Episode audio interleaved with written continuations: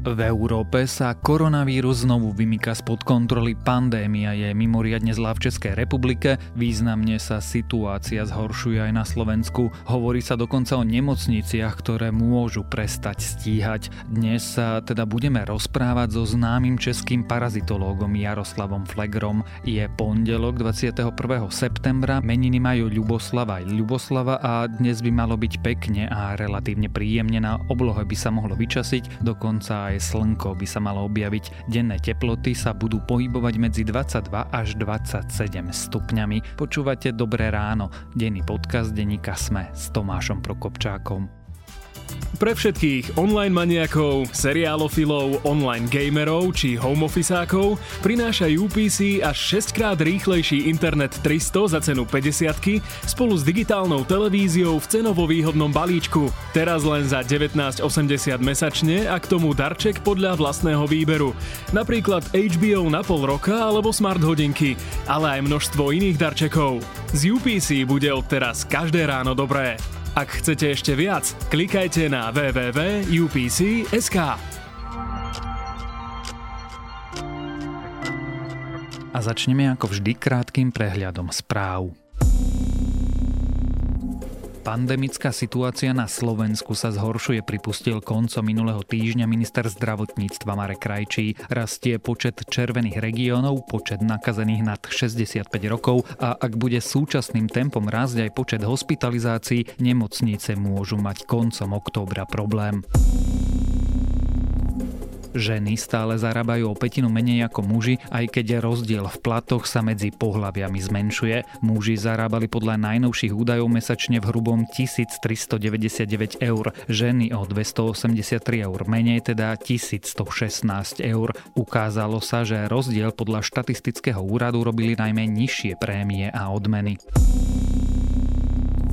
Minister zahraničných vecí Ivan Korčok vyzýva na prijatie opatrení, ktoré zabránia bieloruskému režimu pokračovať v násilí a porušovanie ľudských práv. Urobil tak počas virtuálneho zasadnutia Rady OSN. Výsledkom by mali byť nové, férové a slobodné voľby v Bielorusku. Administratíva amerického prezidenta Donalda Trumpa plánuje zakázať aplikácie WeChat a TikTok. Aplikácie patria čínskym firmám, odstrániť ich zo svojich obchodov budú musieť Apple aj Google. Naše predstavy o vikingoch, podporované rôznymi seriálmi a filmami sú nesprávne. Nová genetická analýza v prestížnom vedeckom časopise Nature totiž hovorí, že mnohí vikingovia vôbec nemali blondiavé vlasy, pôvodom neboli zo Škandinávie a niektorí boli akýmisi vikingami iba z povolania. Ak vás tieto správy zaujali, viac nových nájdete na webe Deníka Sme.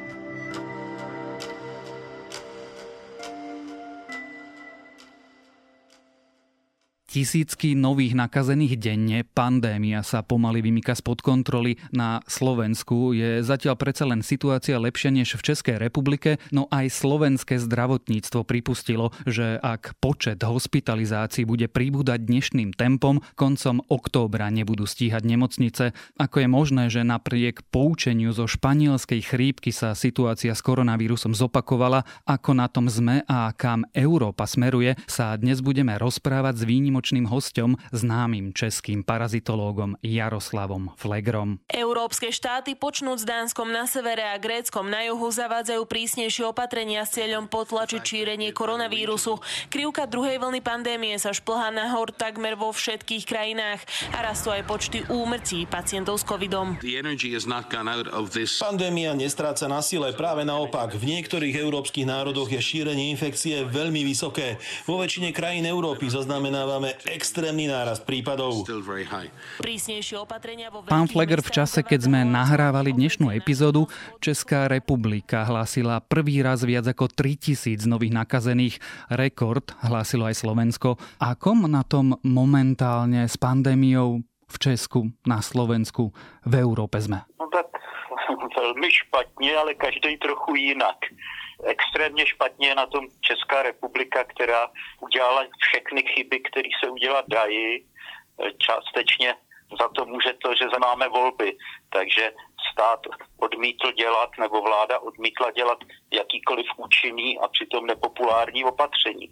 Takže roste strašně rychle nás exponenciálně, eh, no to u vás exponenciálně taky, ale už u nás to začalo růst dřív a roste to větším tempem, takže roste exponenciálně počet infikovaných a v zápětí asi s desetidenním spožděním roste také exponenciálně přímo uměrně tomu počet hospitalizovaných.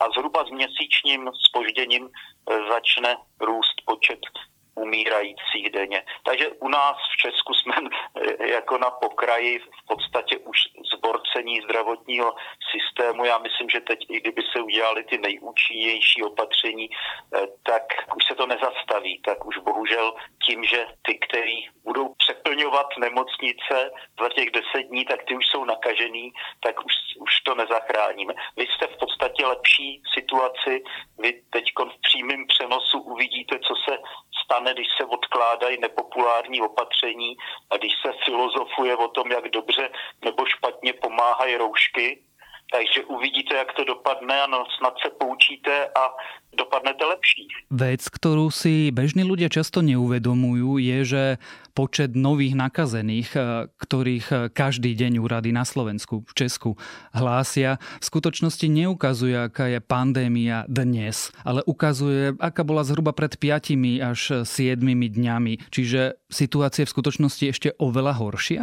No určitě, prostě tohleto spoždění to všecko strašně zkresluje. U nás například politici se bušej jako do prsou, že jsme naprosto skvělí, protože máme nejnižší smrtnost, letalitu té nemoci, že prostě umírá strašně malý procento eh, těch lidí, který, eh, který se nakazejí. Ale to je vlastně úplně nejhorší, co může být teď. To znamená, že prostě roste exponenciálně počet těch nakažených a ty počty umírajících začnou růst až za měsíc. Jo, takže čím v horší situaci bude, tak poměr těch, kteří budou umírat, kuď těm, kteří jsou nakažený, tak bude nižší a nižší číslo. Takže je to úplně prostě bláznivý a jenom to zkresluje tu situaci, maluje to na růžovo tu situaci, s měčem jsme výborní, ale ve skutečnosti jsme v tom vlastně nejstrašnější. U nás ten exponenciální růst je hrozně rychlej, no a exponenciální růst je záludný, protože e, jako pořád je dobře, pořád je dobře a najednou během třech dnů se přeplnějí nemocnice. Ľudia, ktorí teda hovoria, že veď vírus mohol oslabiť, situácia je lepšia a veď sa pozrite na počet hospitalizácií, sa iba jednoducho mília a uvidíme až o niekoľko týždňov. Přesně, virus je stejně e, letální, jako byl na konci té jarní vlny akorát prostě je tam tadyhle to spoždění a tím pádem se to tak jeví, že je vlastně slabší, ale není to pravda. Stále platí, že ta smrtnost je zhruba 1,5 až 2,5 No, u nás to vychází něco kolem 2,5%, ale to je samozřejmě za situace, kdy nejsou přehlcený nemocnice, což budou jako velmi brzy. Dokud jsou rezervy, teď absolutně nemáme přehlcený eh, nemocnice nebo jednotky intenzivní péče, tak ta smrtnost se pohybuje takhle, eh, řekl bych, že taková normální za současné situace je opravdu mezi těma dvěma až třema procentama, no někde tam. Teď prostě u nás je to dvě a půl, ale samozřejmě v okamžiku, kdy už nebudeme moc připojovat ty, co to potřebují na kyslík a nebudeme schopni je dávat na jednotky intenzivní péče a nebudeme schopni je dávat na umělou ventilaci, no tak samozřejmě vyroste ta smrtnost, já bych řekl, tak dvojnásobně. Ako je vôbec možné, že sa nám táto situácia stala? Veď 100 rokov poznáme, ako prebiehala pandémia počas španielskej chrípky, počas prvej vlny a druhej vlny a tretej vlny. Ako je možné, že sme sa vlastne nič nenaučili? To je běžná vlastnost člověka, že prostě vidí jenom strašně málo dozadu a to, co už je prostě za před 30 lety, eh, tak to je jako by se ho to netýkalo. To je jako když lidi si stavějí domy v těch záplavových oblastech. Prostě ta lidská paměť je pár let dozadu a pak už je to nějaká historie, to se mě netýká. Jako mě teda spíš děsí, že jako se nepoučili z těch záběrů z těch severoitalských nemocnic, kde teda opravdu viděli ty brečící doktorky a takové věci a taky si říkali, to se nás snad netýká.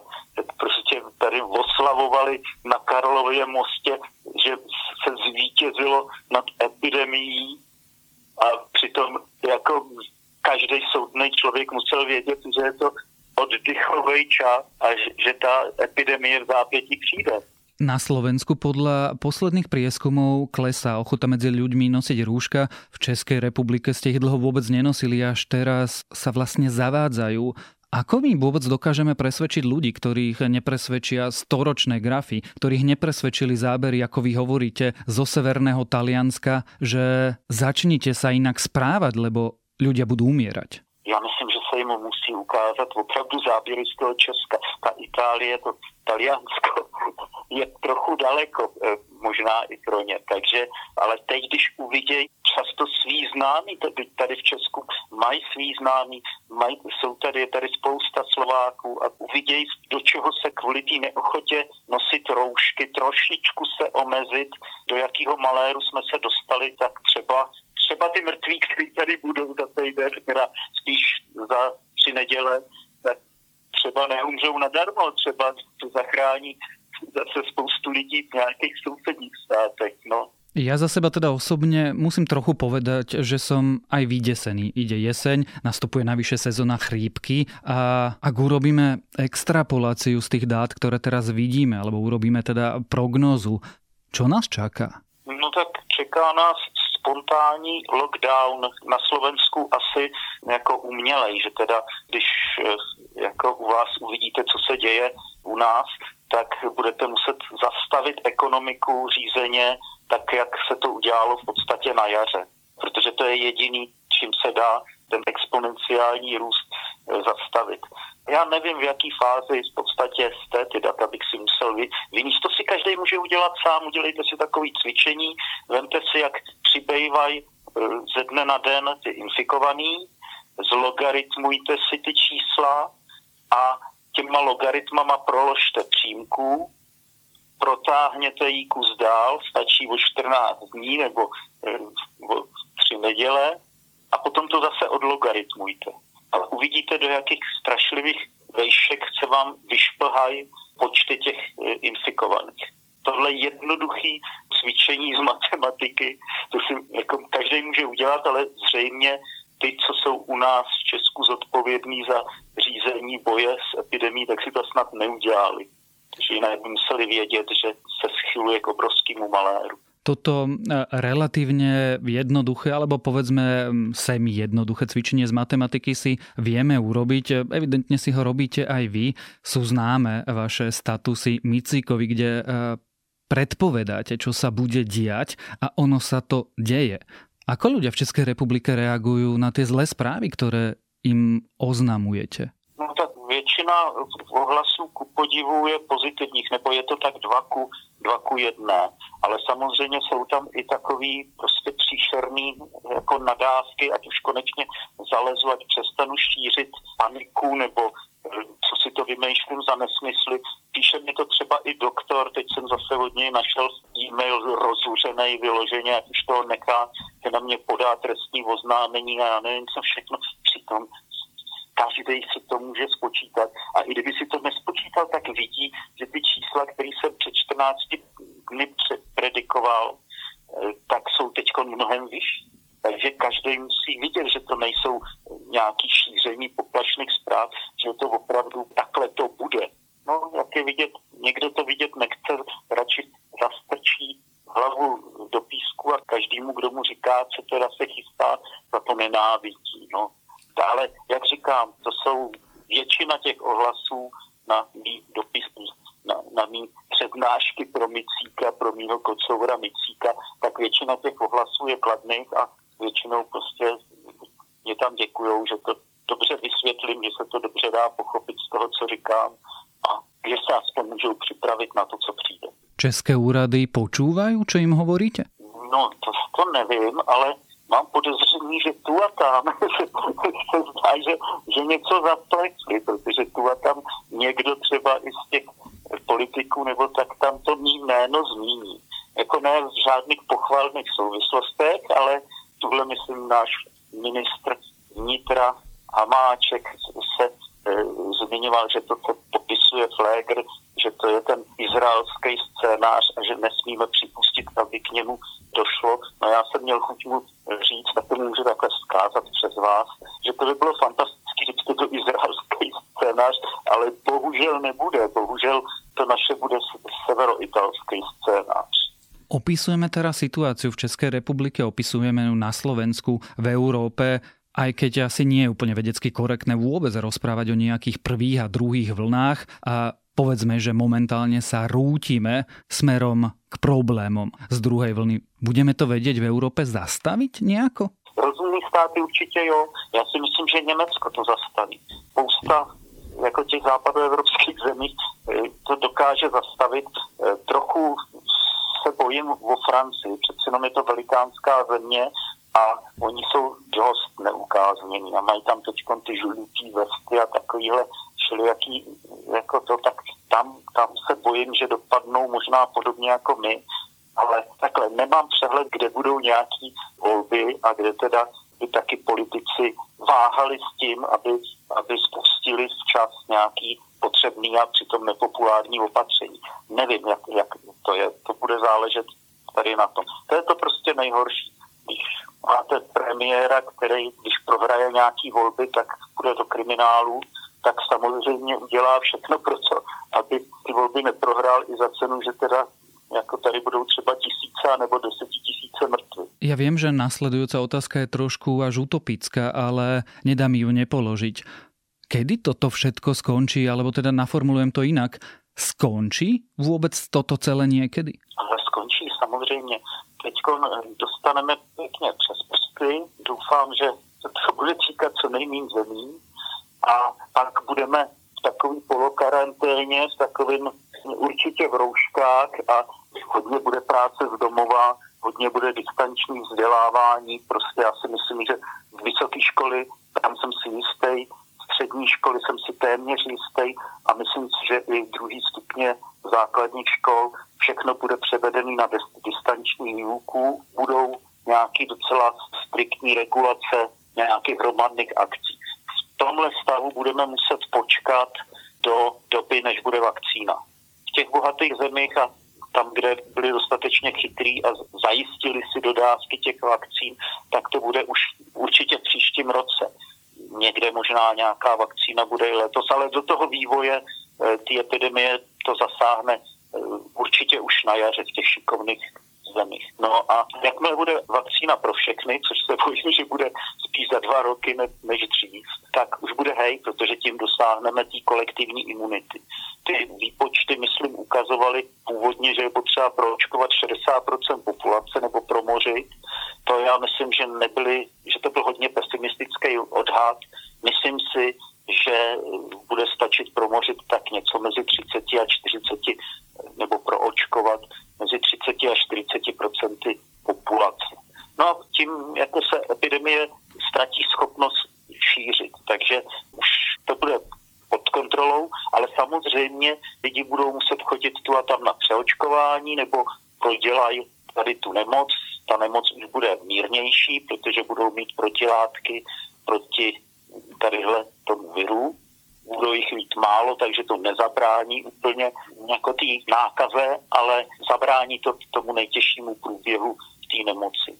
No a pak musím počkat dalších 30 let v tadyhle stavu a stane se z téhle nemoci i další vlastně dětská nemoc.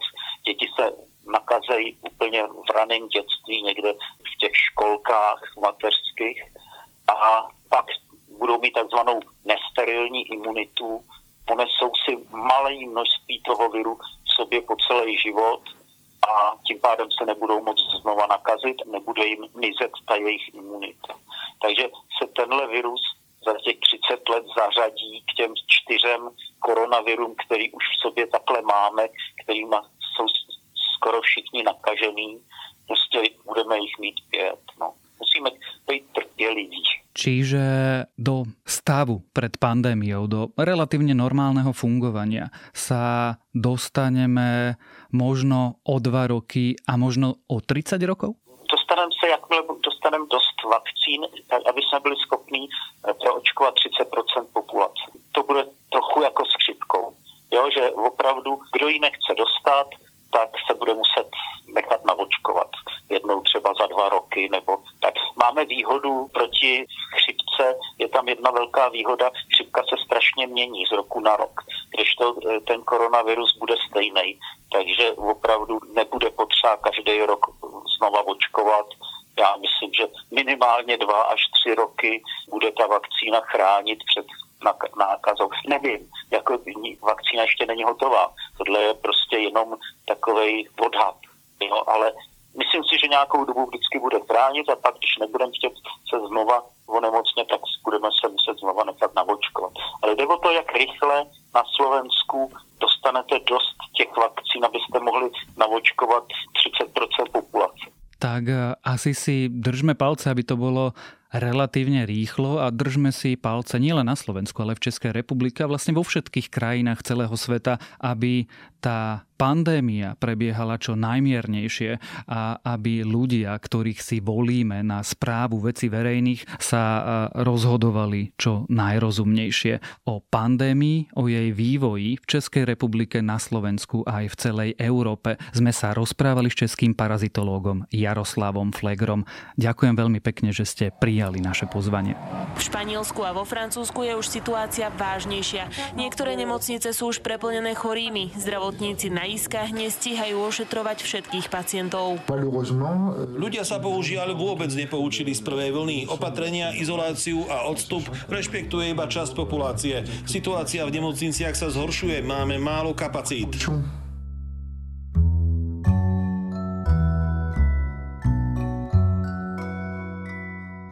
Aj moje dnešné odporúčanie je zo sveta pandémií. Vrátime sa pri ňom ale do 14. storočia do čias, keď v Európe zúrila čierna smrť, baktéria Yersinia pestis, ktorá brutálne zdecimovala európsky ľud. Odhaduje sa, že nákaza mohla zabiť až polovicu európskej populácie, čo naštartovalo rozsiahle spoločenské zmeny, ktoré dnes voláme, no tak to veľmi, veľmi zjednodušíme, renesanciou. Na svet po tejto veľkej pandémii sa teraz pozrel podcast Planet Money v epizóde Pomore a to je moje dnešné odporúčanie. A to je na dnes všetko. Želáme vám pekný a úspešný štart do nového týždňa. Počúvali ste Dobré ráno. Denný podcast denníka Sme s Tomášom Prokopčákom.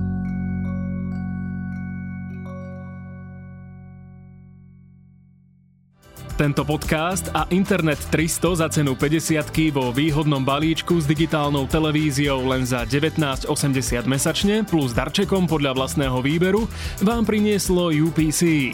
www.upc.sk